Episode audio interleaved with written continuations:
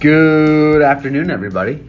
It's Mark Augustinelli, your host of Beers and Careers. Beers and Careers is brought to you by the Davis Companies, www.daviscos.com. That's D-A-V-I-S-C-O-S.com.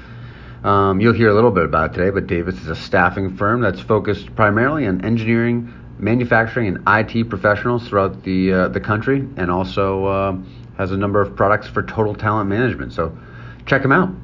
Uh, today's guests, guests, first time we've had a double header on the podcast, are Kathie Mahoney and Leslie Parady. Both are, um, both work at the same company. Oddly enough, went to the same high school and graduated in the same year and didn't know each other, but uh, but work at the same company, which is the Massachusetts Manufacturing Extension Partnership. It's part of a, a nationwide program um, that's really we we hit a lot. We talked about how the pandemic is affecting local manufacturing, but we also talked about their career paths. Interestingly enough, they've got some good tenure, but they talk about why they've stayed in their roles, the role uh, self awareness has played, um, how higher ed may be changing, and the impact of master's degrees on the future of the workforce, etc. So, um, a range of topics, fun conversation. Uh, both awesome ladies. We had a great time, and I hope you enjoyed the conversation.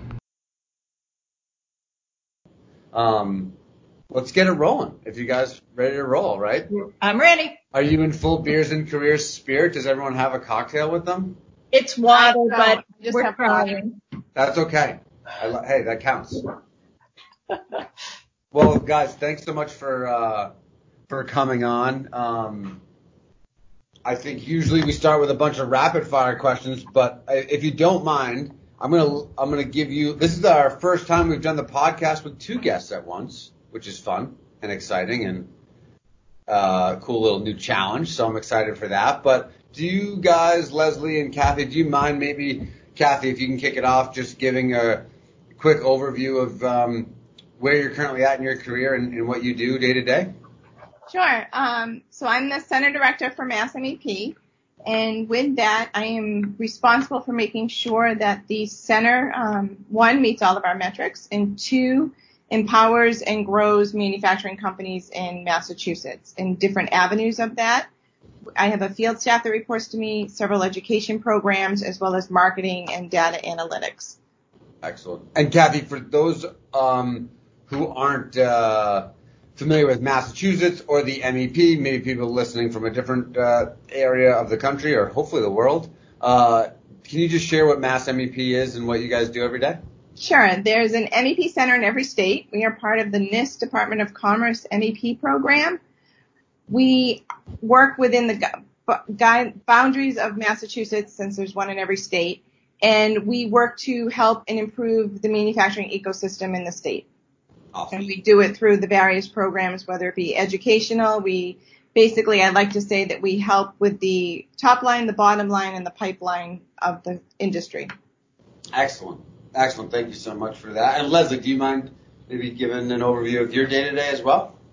So I'm the workforce development manager at Mass MEP. And I hit upon all of the areas that Kathie mentioned, except that I focus primarily on helping small and medium sized manufacturers with their new hire training needs, their incumbent worker training needs. I'm getting into more predictive analytics to help uh, maximize the ROI of the training. But anything to do with um, your workforce and their skill level is where I would be focused. Awesome. Awesome. Well, well, thank you very much. And before we maybe dive into the ins and outs of your non-linear careers here, do you um, do you mind uh, just playing a little game with me that we ask all of our all of our guests here? Um, we can keep the order of, of, of Kathie Leslie for the rapid fire section, but favorite cocktail or drink? On a hot day like today, a nice cold beer. I love uh, beer. beer of choice, Kathie. If you had, Oh, see, that's a tough one because it depends on the day. Um, right now it's uh, Corona Premier. Okay, I like that. I also, uh, just for the record, I'm totally with you. I'd switch it up day to day depending on Yeah. weather and circumstances. So, no judgment here. Uh, how about you, Leslie? I almost exclusively drink vodka. It Okay. doesn't matter what it's in, but um, in the dog days of summer, I like vodka gimlets. You- I, I was, I was gonna ask uh, how you how you like your vodka prepared, so that makes sense. I don't know if it was a dirty martini thing. That's my That tends to be where I skew. I'll do anything with vodka, but I tend to stick with the gimlets in the summer. Okay, I love it. I love it. Um, favorite uh, favorite guilty pleasure? Netflix. Love it. Yep. Uh, quarantine approved. How about you, Leslie? Okay, so I actually had to figure out one that I would be comfortable saying publicly. so I went with spray cream directly from the can. Yeah, I'm with you. That's awesome. That is awesome. How about um favorite curse word? Um, I don't swear a lot, so Oh. I guess Good. when I do it, uh, just kind of shocks everyone. So yeah. That's fair. Leslie, do you have one? Yeah, I've toned it down in the last few years, and I actually did a poll because of this question to make sure that I had in fact toned it down. But if one slips out, the general consensus is that I say shit a lot. Yep. I uh, I've got a five and a three year old at home, and I've realized I really have to uh, change the way I've approached um, my adjectives. So I'm I'm totally totally with you guys on those ones. Uh, I love this one. How about first job? Oh, my first job was babysitting. Yep. Awesome. Leslie? So mine was babysitting, and I was really, really bad at that and hated it. So when I turned 11 or 12, I had a paper route. And I did that until I actually turned 16 and could get a quote unquote real job. Mm-hmm. Okay. I like it. All right, two more real quick ones. What what about your daily routine would people find most weird? Les, you can go. Okay, I have to, have to, have to do the hard Sudoku puzzle in the New York Times every day. Oh, that's cool. That's that's an interesting one. Where did when? How long have you been doing that for? Uh, a couple of years.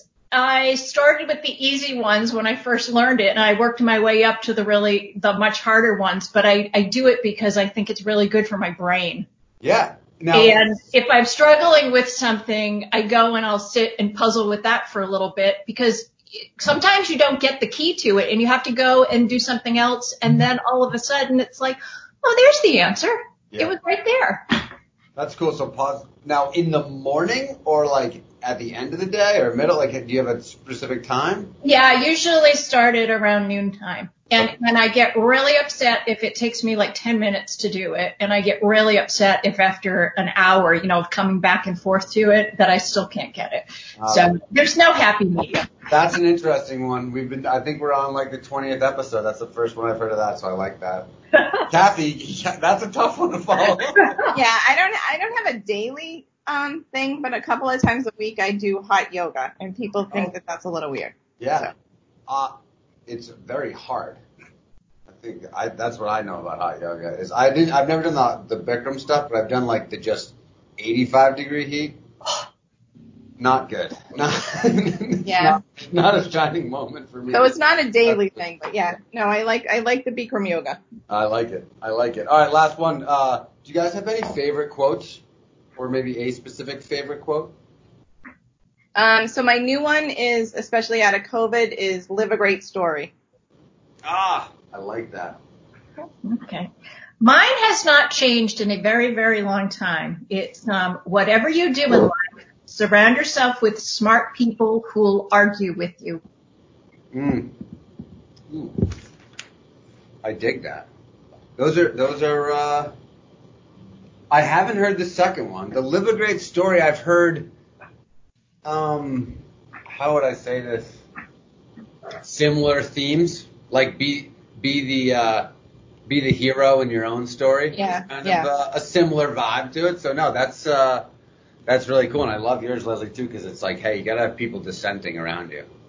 Right, and it's from um, John Wooden. He was a UCLA basketball coach. Yeah. That's right. Oh, awesome, awesome, awesome. So, I I must admit, one of the first things that I thought of when we were having you guys um, on today and trying to um, prepare was I, per, as someone who grew up in the manufacturing world, you know, with a staffing slant on it, I should say, I attended many women in manufacturing events, um, and and those styles of uh, networking events, etc. And so I've got two women in manufacturing on the podcast, and I had to ask how how did you get involved in it, and um, is uh, how do you feel women are represented in in the manufacturing world?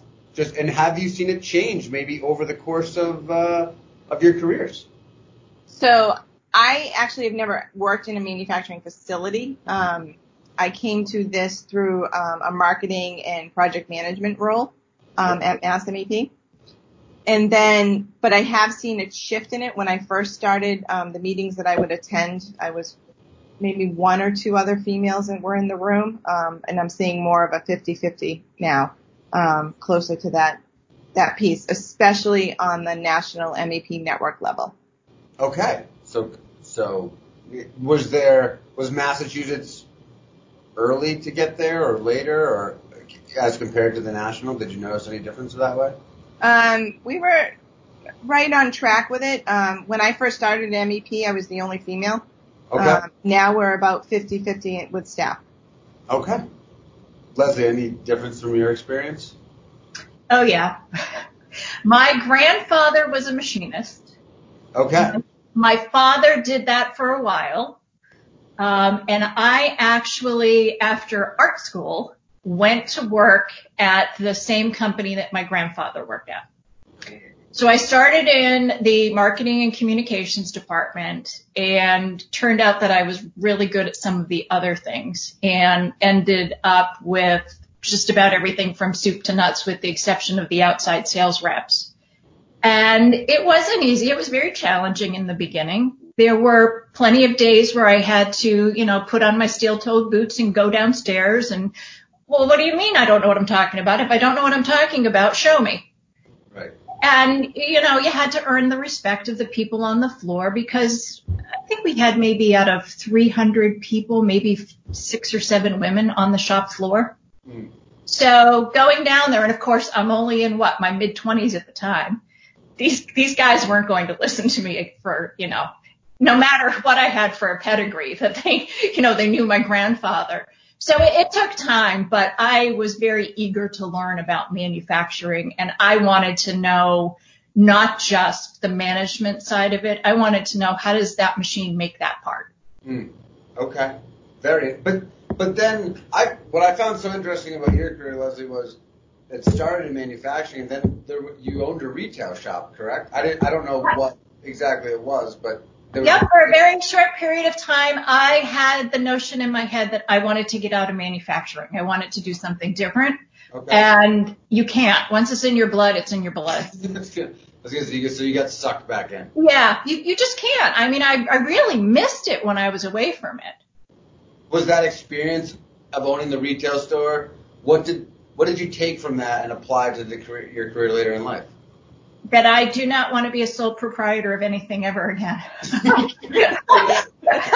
Sharing liability is good. You know, I left manufacturing because they said, okay, now we're going to give you South America too. And I'm like, no, no, I, I really need some time with my family. And um, so foolish me said, I'm going to go do something that's going to take 24 hours a day instead of 18. Yeah. And yeah. No. Okay. So then, so then how did you end up back in training?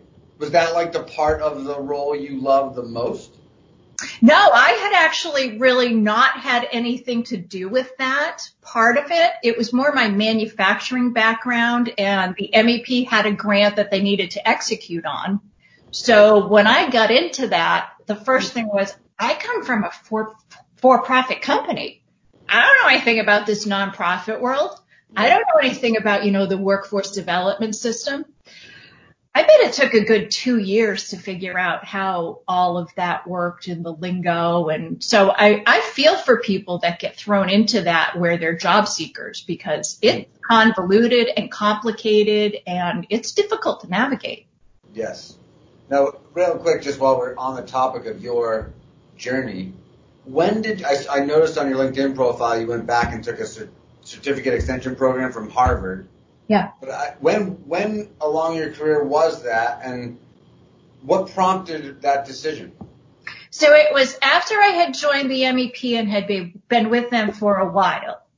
Um, I think what I wanted to do was see what I didn't know about nonprofits at that point. So the Harvard certificate was very much the financials of a nonprofit. There were a couple of grant writing classes, which I'd already been doing grant writing, but it was good to get another perspective on it. Uh, one of the classes was actually continuous improvement, which is basically what the MEPs are known for. So that was interesting to get a different take on it. I just wanted to know, because I didn't come from that world, what I didn't know. Okay.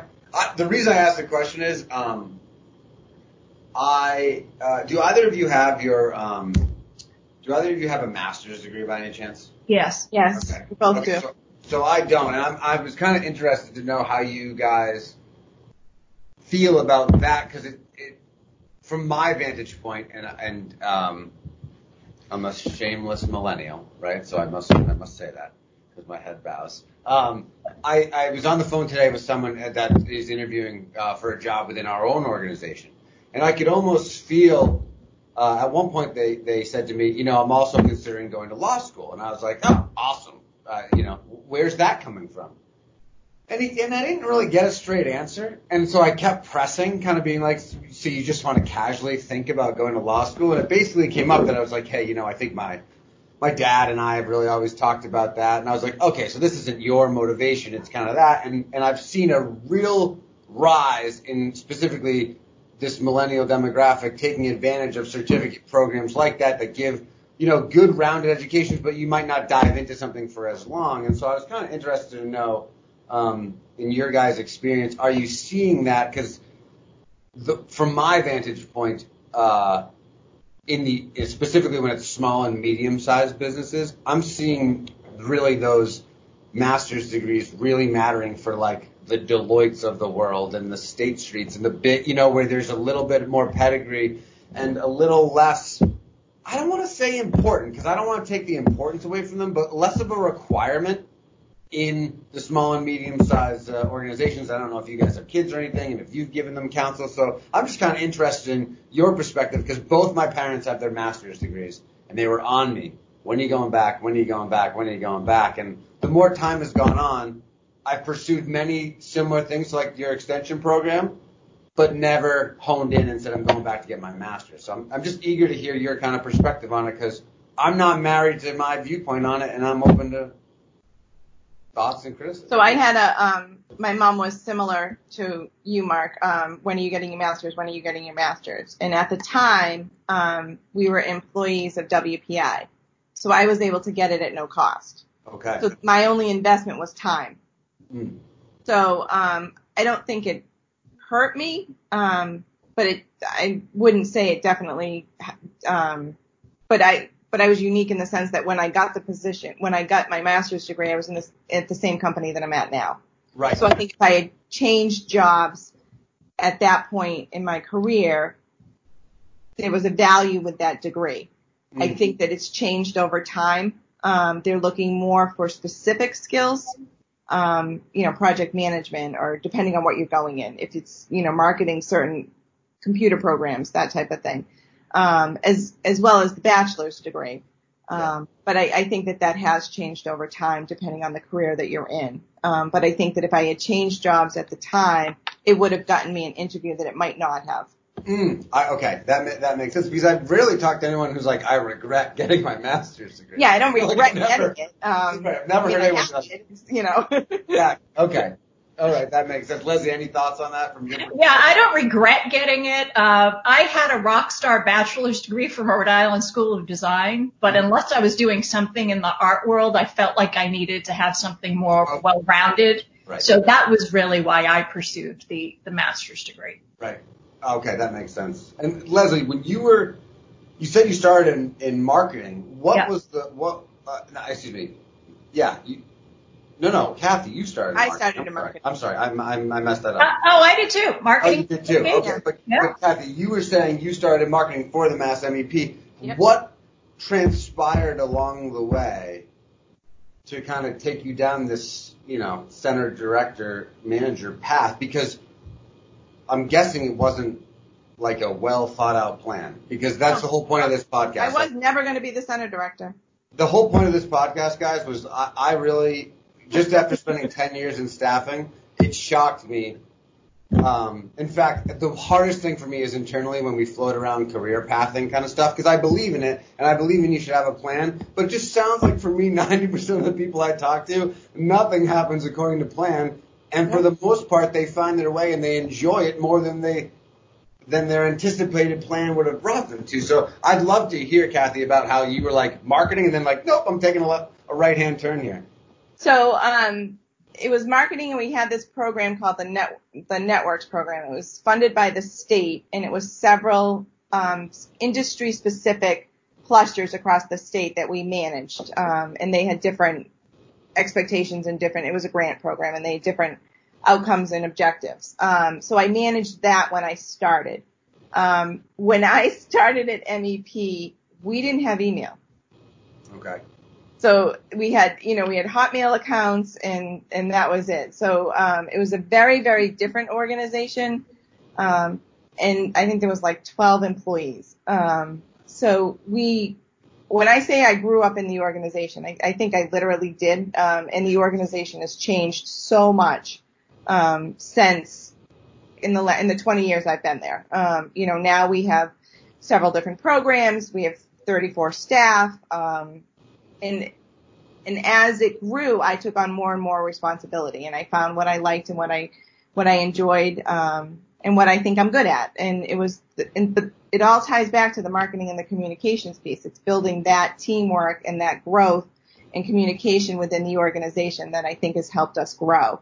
Um, so I think it's really been an asset, um, one of my strengths um, as the center director. Has along your path to becoming the center director, did you take any opportunities that you pretty got you got into and you immediately regretted and got out of along the way? Like as you found your way to that, did you try? And um, there was like, a couple of committees and, and things like that that you know we, you know, I, you do some initial investigation, you know, kind of feelers things, and then you walk, and then you kind of, you know, you walk away from it um, because it's just not working. Um, and then there's some things that you know you grow and you try. So. Yes. No, when you say you like, I'm I'm always interested in the you're there and you walk away from it kind of conversation because I feel like sometimes they are great self awareness and other times it's great counsel and other times it's lack of either and it's someone being like, hey, you're not good at this, like it's time to move on kind of thing. Like how did it how did it work out for you? Was it a more of a self awareness thing or someone tapping on the shoulder being like, why are you grinding doing this? Um, so one of my jobs um, like midterm was um, I was tasked to start and be the human subjects coordinator for um, a grant, and I realized that that wasn't my strength. It was science based. It was, um, and I'm like, this isn't for me. Um, so I kind of walked away from that piece of it. Um, but yeah, I was more self awareness than um, yeah, okay. Anyone say Human subjects coordinator is a wild job title, by the way. Yeah. Oh yeah. Yeah. It was, like, it was there. it almost sounds like an alien experiment, the human subjects trial. I love that. Yeah. No, I, I realized that that wasn't for me. That's too good. Leslie, how about you? Like obviously starting at RISD and then making those kind of left-hand turns into manufacturing. Like, do, were there was there anything you regret from the not pursuing art wise? No, no. Okay. It, it, it, that's probably the thing where I said this is not for me more than anything else. Okay. After all that time and expense, and hopefully my parents will never hear this. Uh, I had the option of going to WPI or to RISD. Okay. And I think I was just so burnt out from high school. And believe it or not, Kathie and I actually went to the same high school yeah. and were in the same graduating class. Oh, no way. Yeah. I didn't realize that until we'd worked together for like four years. Yeah. That's how big our class was. You know, I had, um, I, I'll date myself. Have you ever seen the movie Meteor? With no. Natalie Wood? So I was going to be an astrophysicist and I was, that you know, is- on that heavy math, heavy science track and it just it, it was too much. I was just so burnt out. And if I could have taken like a gap year, I would have been fantastic, but I didn't. So I ended up foolishly going to RISD, and I say foolishly for the simple fact that the um, course load and workload at RISD is one of the highest on the eastern seaboard. And um, you know, went through the four years, liked it, did well, and I would say I'm an okay designer, but it just wasn't my passion. It's ironic though because when you talk, and I'm not sure about the machining company that you got involved in that you said you first started at, but uh, having a enough knowledge of that industry to be uh, dangerous, but not really know how to machine any parts of my own. It's one of those. Uh, it's it, like when I talk to machinists, it's a craft. It, it is. is an art. So it's, it's it's. I mean, ironically, it is kind of like you follow the art passion to a degree in the beginning. I know obviously you went more the business path within the business, but. But that degree and that art degree has helped me immensely because let's face it, you're stuck marketing yourself and everything that you work on. And I happened to be at RISD when Apple was um, testing their little first computer, you know, the little tiny one with the little window. And I went, that'll never catch on. Yeah. Right. um, but yeah, I, I enjoyed that crafting part of it with, you know, the, the typefaces more than the computerized piece of it. And then everybody could do it, whether they were capable of doing it or not. Yes. And well, yeah. While we're on the topic of it, Kathie, did your undergrad have a direct impact? Like, did you study something directly? What did you study marketing as your undergrad? Um, no, it was business. Okay. Cool. Yeah. I see. It's interesting for me because I went to a liberal arts school. I mean, I did get a BS in business administration, but I had to take religion. I had to take two philosophy, you know, and I, and I almost feel like some of those classes I took, I absolutely apply in my day to day. Like maybe not, you know, down to man's search for meaning, but like the skill set, the self awareness that we kind of touched on to, to agree. Like when you start to explore subjects that are super outside your comfort zone, and certainly things that you don't think you're going to apply, I find that there's still valuable experiences down the road. You know, like I'll I'll have a I'll have a thought to some like religious studies professor I had and be like, wow, I can't believe I'm thinking of that ten years removed from college in the staffing world. You know, so I. uh it's an interesting conversation, especially since now I've got a couple boys and I'm saving for college already at five and three, and it's like, man, what is the ROI of this, and where, where you know, it's there's it's kind of a dangerous thing with all this knowledge I've got talking to people like you guys of where to steer people. It's like I don't know, just do what makes you happy. Just do yeah, but you're not you're not going to end up where you think you are. My yeah. son had the hardest time choosing a major and I'm like, yeah. you think anybody in my office majored in being a project manager at Mass MEP? I'm like, chill out, do what you want to do.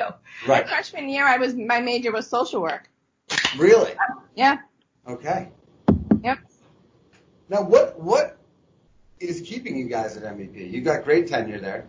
Like, what what are the things that engage you day to day? That because I think it's one, it's not common to see people with tenure anymore. I, as someone who looks at resumes for a living.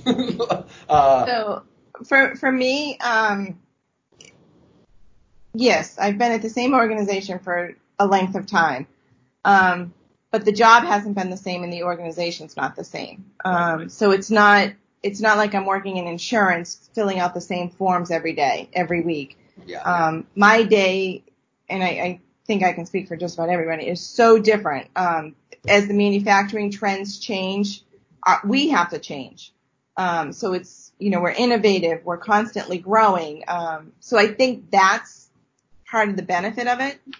Um, Leslie and I both had a great um, mentor in our previous president, and I think that that he built a culture of family, and I think that that's part of what sticks with the organization too. Mm, that's interesting. So you you feel like your challenges change, obviously day to day and week to week, but when you look back at more maybe year long segments, you're doing different work. Absolutely. Um, you had talked to us in January, we were doing face to face on site consulting. Um, we were doing public events. We were planning a large symposium for October with, you know, 500 people attending. Mm-hmm. Now we are 50-50 virtual. Um, we and we conducted that and did that in three months, less than three months.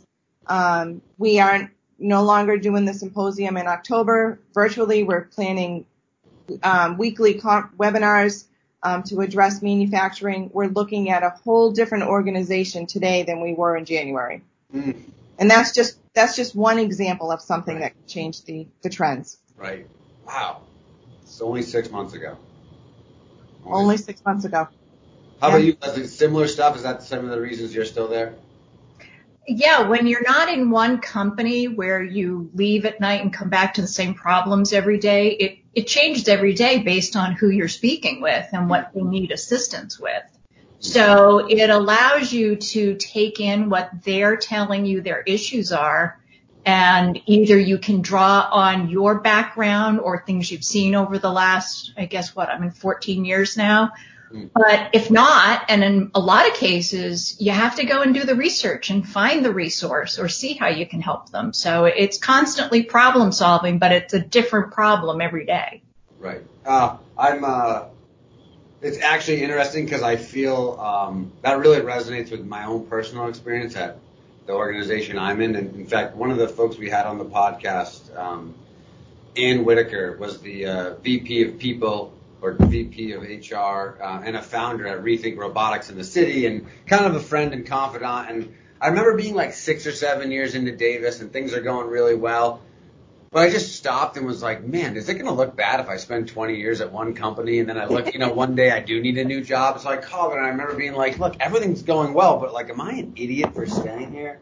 And I remember the advice she gave me, and she's so, so direct, just being like, if your challenges are still there and things are not the same every day, then, and you're gaining skill set, why would you leave just to leave? And I, and I'm so, I mean, and she was right on. I'm so glad she saw through the BS I was see I was kind of spouting at the time because it's like because it's really what you make it, right? Like and and, and, and I mean, hey, look at I'm on a, I'm talking to you in a podcast funded by a company that I was just like had a kind of half-assed passion project for, and Andrea was like, "Yeah, let's do it.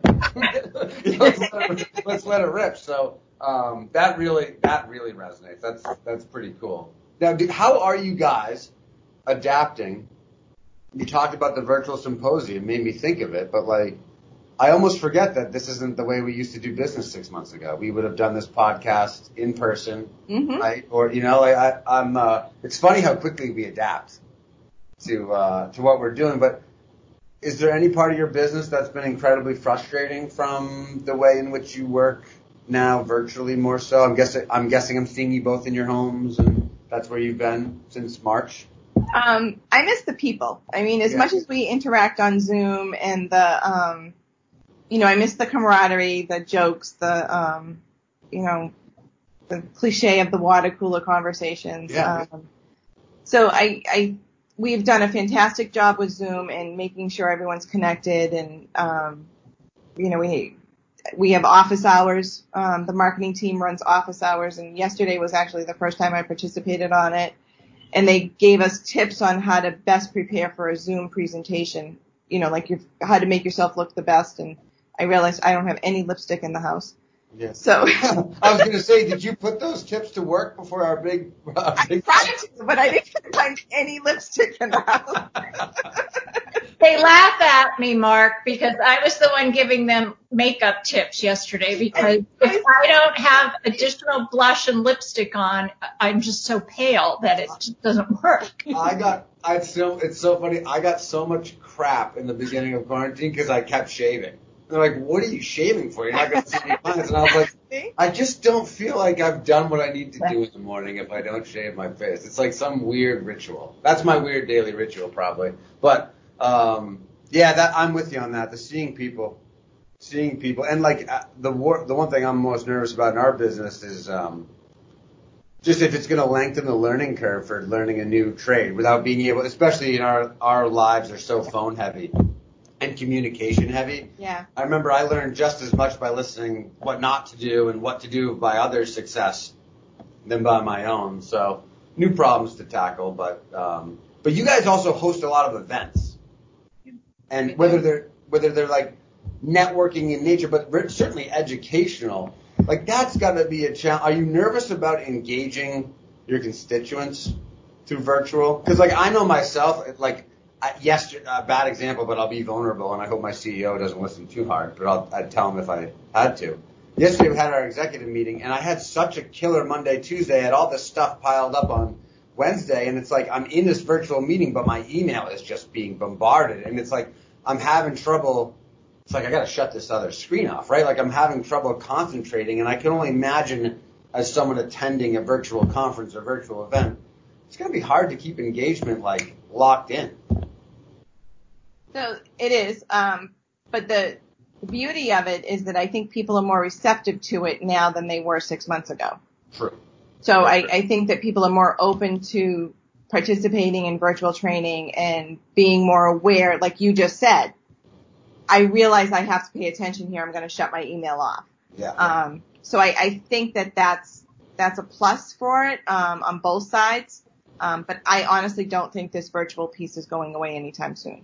Yeah, I think I think that makes I think that makes a lot of sense. Are there are there certain um, what's the conversation like? As I can imagine in a marketing department or when you're getting ready to, to prep one of these events. What's the conversation like around creating the best environment for the people on the other end? Are there are there any best practices maybe you could share with the with the community? Um, so I know that they've started doing polls when they do the webinars to, you know, mm-hmm. just kind of ask some questions and they try to make them not just um, based on the topic. They try to add some humor to it sometimes. You know, one of the questions was it was a Six Sigma thing and there was three que- three answers. It was a multiple choice. Um, I forget what the question was, but there was three answers related to Six Sigma, and then the last one was I can count to six. you know, so they're they're trying to engage the people with some yeah. things like that, um, and then doing more than having more than one person speak, um, because it breaks it up for both the person speaking and presenting, and it also breaks it up for the audience too. They're not listening to the same voice. Mm. Do you? Yeah, that it's so it's so listening to the same voice thing. I think is such a good point because mm-hmm. I feel like that's the thing where you get a little. Uh, you, you can almost drown it out, especially if the video connection's poor for a second or something. Yeah. Like, is this the radio on in the background, or, or am I actually attending an event? Uh, what, what you you guys, more too. Do you have any other? Oh, go ahead. What were you going to say? best practices. You know, we've tried to really, um, we've tried to really shorten them. We've tried to the events that we used to have, like we hosted quarterly town hall and and the the one that we kick off the year with, and the and the uh, and the one we do in the middle of the year is generally much longer, like talking three hours long, right? But but everyone's in the office. There's breaks. There's a lunch. You're there. You're talking. Uh, like the water cooler stuff is happening. And honestly, it's part of the reason we do it is to bring a lot of offices together that don't normally see each other. So these three-hour events now we're banging them out in about 40 minutes, and it's it's not done by accident. It's done specifically just because we know people's attention spans are shorter, and it's like let's get let's cut to the chase here. We're not going to be able to hang out and do those kind of things. So I think shortening them has been important.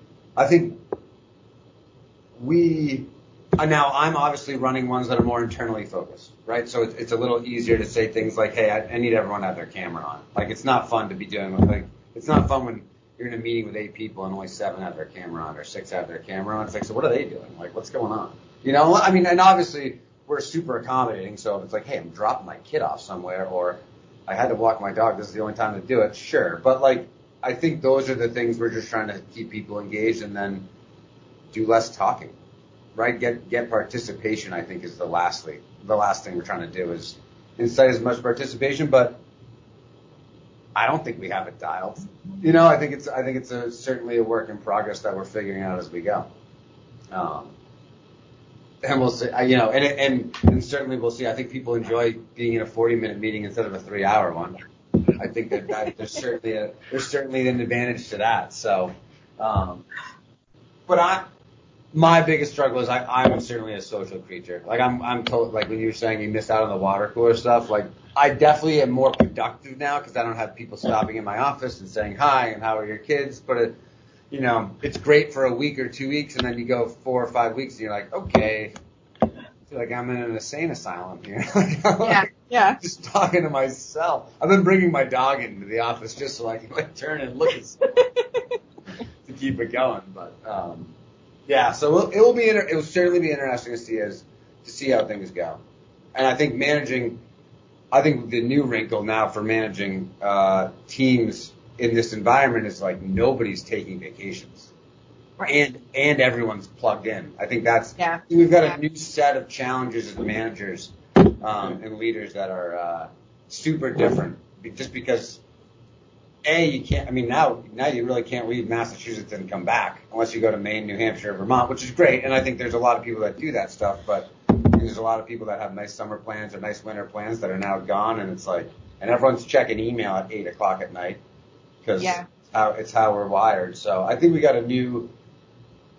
I think the there's a new set of rules, and I don't think people totally haven't figured out yet. Yeah, I was just talking to someone about that, and I said, you know, I said from working it from home um, I actually did take vacation last week. Um, we had um, rented a house somewhere and in Massachusetts, so we were able to get away. And I said, but we didn't do anything. Um, yeah. But it was nice to look at four different walls. Yes. You know, you're walking, you're walking a different neighborhood. You're. Yeah. It's, and so, and that's what I had said to him. I said, even if you, you know, I said, go somewhere and just rent a house or, you know, somewhere, um, because it, it was a good break. Yes. Yeah. You, you need to do it. I found um, I found myself changing the. Uh, you know, like how now you can with your I have an iPhone, you can limit how much time you you spend in certain apps. I found myself oh, yeah. shutting my phone pretty much off at eight o'clock and not being able to use it again until like six thirty a.m. Just so I didn't start and end my day like. Well, yeah, work work and home have blurred. I'm, you know, yeah. now it's a 12, 14 hour workday because you stop and do the laundry or take the dog for a walk, like you said, or water the flowers. And yes. Yeah.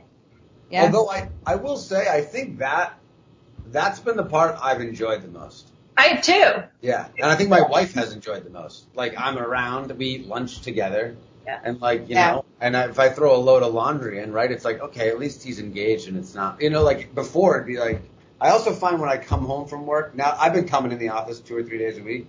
I notice when I come home from work, I'm I'm more tired when I leave and go to work and come home than when I just work in my home office all day. It's really interesting, and my patience yeah. is shorter too. I, I've like I, it's the weirdest thing. I I have no idea why. I'm just happy I realized it happened. but I've been one of those things. I've been like, okay, I gotta like figure out how to calm down on the drive home from work. But, I'm not too. Um, I'm not having a difficult time now, but I suspect that once it gets cold and snowy, and you're housebound more, that's going to be problematic. Because I mean, now I can go out on the back deck and spend an hour before it gets to you know be 100 degrees out there in the morning. I think, I think in New England we are, and in, like in the northern states, I think you, you're so Correct. I didn't think about that. I would say we were we joked about it on so many calls we had, internal team calls, but we do this Monday morning sales meeting. And remember how April it rained every day? Yeah. Oh, it was and, awful. And it was cold. And I, I remember I'd open up the call and be like, "Who's depressed?" Yeah. Because I was like, "I'm not in my house." Yeah. I, you know, it's like, and you're.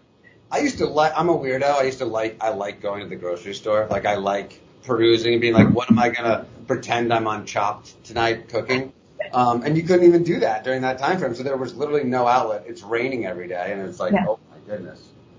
I think golf saved my life, and, and when it came around in May, it was like, okay, I can walk somewhere. But um, do you guys have things now? Obviously, we're operating in the new environment as we were just talking about, but like, what are you most excited for forward looking in terms of what the Mass MEP is doing and what you're sinking into? And, and I I noticed in both of your LinkedIn backgrounds, having not spent a ton of time, even though Leslie and I had met each other in the past, you're also very involved in your communities. So like, I'm guessing making an impact is, is, is part of the reason you stayed engaged at Mass MEP. You certainly feel like you're making an impact in the communities you're serving, but what impact or where are you looking from a forward looking 6, 12, maybe potentially 18 months or, or further? I don't know how you guys are doing your forecasting that you're getting really excited about over the course of uh, the next little while here? So I, I think that we're going to see a shift in manufacturing um, with more of the industry 4.0, the data analytics, um, and bringing more manufacturing back to the U.S. Mm. Um, because of the supply chain issues that everyone had related to things being produced in other countries and not being able to get them. Um, so I'm excited about that, and I'm excited um, how we can participate. So yeah. Oh, I mean that makes sense. Yeah. How about you, Leslie? Yeah, I read um, a McKinsey study that said eight weeks of COVID moved us forward digitally by five years. Now, I think that's going to have an impact on our manufacturers, but I also come at it from the perspective that we have what 17.4% unemployment in Massachusetts. And how are we going to train or retrain anyone who's in an industry where it's probably not going to come back to where it was before? Right. how do how do we do that? That that's a huge draw on our systems and our resources. And it's unfortunate, but you can't predict when something like this happens. So we will be behind the eight ball for a while and that that's always good for me because it's me trying to problem solve, but it's going to be difficult and a rough transition, I think, for a lot of industries. Do you got, I mean, I think they're both awesome. Uh, they're both topics that certainly I've been pondering, especially the the bringing some of the supply chain back to the U.S. Do you find where is that like from your guys? Obviously, I think we see it in the news, we see it in certain conversations we're having amongst peer groups, but you guys talk to business leaders in manufacturing. Do you find that they are demanding it, or do you find that you're talking to people that are going to expand their product offering to help accomplish that, or do you see it more as a market opportunity for other businesses to be created in in that are making the same product, but now they're making it in Massachusetts? Or all, all the above. Um, okay. So I was actually be, before this, I was on a um, NIST round or roundtable with a couple of co- companies across the state, across the country, and we had one from Massachusetts on it, and it was actually a company in Franklin um, that wasn't in existence prior to the end of May. Um, so they basically used the machinery there to start making gowns. And they partnered with a company in Rhode Island that was making the material for the gowns that hadn't made the material. Mm-hmm. So this whole PPE requirement around um, the COVID and what was needed helped companies pivot into different industries that they may not have but they're seeing that now they can create this, which means then the supply doesn't have to come from somewhere else. Mm. So it's building new markets and new products opportunities for certain companies, but then it's also allowing other companies to produce that product and grow their industry too. Uh, can I ask a really ignorant question? What's NIST stand for?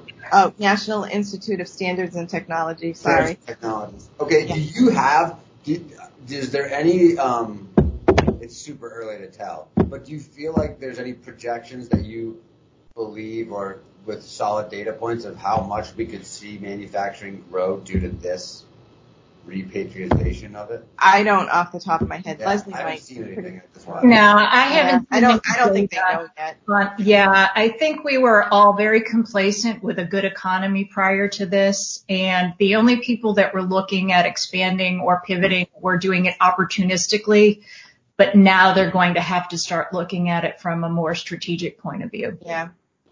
I, I almost feel like it also, sh- it also, um, how's the best way to say it? I almost feel like it also empowered leaders of companies to realize they can pivot on a dime a little better than they thought they could, right? I mean, how much do you hear about like, no, we can't do that. It's gonna, we'll be down for like three days, right? Or like, you know, or uh, we can't bring in this new line because it's to disrupt this one. I mean, I'm sure you guys hear that. I, I've got to think people are walking away being like, man, we're way more resilient than we thought we. Do you hear that sentiment out there or no? I hear it from some companies, yes. Yeah. Because, because like the example you just gave of the gowning, I mean, uh, even in my casual media uh, browsing and you see, um, I played hockey and lacrosse growing up. So I have like followed some of those companies, and the lacrosse companies were that made sticks were now making masks, and the hockey companies that made the shields for hockey helmets are now making face shields that apply. Yeah. And it's like it's like they gotta think that those are those are why shouldn't those channels exist forever? Right? I mean, maybe and with this, they probably demand. will as long as the yeah. demand is there. Right. Yeah. I think yeah. and, and we don't go looking for radical upheaval but when it comes, we rise to the occasion. Right. Yeah. Right. I think that's been my favorite thing about what's happened. is like we you see how as a you know I mean obviously you can't turn on the news for too long or you're depressed. But when you look at the greater macro of what we've done and kind of how, especially in the local communities, you know, when you talk to people that you know and how they've handled things, uh, I mean, I think the most proud thing that we're here at Davis is we we we only had to lay two people off and it was frustrating, but for the most part, we kept 98% of our staff. Mm-hmm. You know, it's like and I and I talked to a lot of people that were fortunate enough to be in a similar position. It's like you just batten down the hatches and you stay opportunistic and you communicate and you communicate and you communicate. And um, I think it's an interesting time because certainly folks in my generation have not had an actual challenging time. You know, I, I graduated in 08 from college, so at that during the last recession. So like I didn't get it, right? It was just hard to find a job. like it, it was, it didn't, it didn't have the same effect. I wasn't navigating waters, and I was such a low man on a totem pole that I, I would have missed the lesson anyway. So I, I feel like, uh, you know, everything like this has a silver lining, and for me personally, it was like learning experience on how to deal with things you cannot control yeah. at a yeah, absolutely at a serious yeah. macro level. Yep. So, you know, that's that's pretty cool. Well, what else? What else, ladies? What what other were there any topics you were excited to talk about on beers and careers that I didn't touch on? Community involvement. I, I didn't. I mean, when when I was uh, we hit the women in manufacturing thing, I was kind of I was really excited to hear about that, and also seeing folks that spent time there, but such. What I loved about your career paths, both of them, were like you spent time at one company, and, and Kathie, obviously you a little longer, but you weren't doing the same thing and you were taking left-hand turns along the way. So, what advice would you give to a recent college grad, or maybe someone that's mid in a, in a career transition stage? They've been doing something for five years and they're like, I got to make a change. Would you any advice you'd give those types of folks? Um, in this day and age, the careers are just so different um, than they were, you know, 20, 30 years ago. There's basically a career in anything now. Um, if you're in, if you have something that you're passionate about, then find something that you can do in that, with that passion. Cause that'll, that'll make all the difference in the world. Mm-hmm. I think that's good advice. How about you, Leslie? Any advice you'd give? You mentioned so I have, an, so I have an upcoming college graduate and I just want to chill out because you don't know what's coming along. You just tuck the ball under your arm and when the opportunity is there, you think it's the right opening, you take it. But don't get stuck in where you are now because you have no control over what's coming down the road. You might yeah. think you do, but you don't. Yeah. So if you're well prepared and you're willing to take a little bit of risk occasionally, you'll be fine. We all are at some point. I think that's a perfect way to end it. When you're ready to take, we're all, we all have to take some risk at, t- at some times yep. you gotta let it rip. So yeah. I, uh, thank you so much for coming on, both of you. This has been awesome. I, uh, I love talking to you, and, and let's uh, let's do it again sometime for an update on how we're how we're dealing in the new virtual world and what the like as you mentioned what you guys are looking forward to moving forward. All right, thank you. It's been great. Thanks for having us, Mark. Yeah, very enlightening. Thank you, Mark. Awesome. Take care. Have a great. Bye bye. Bye bye.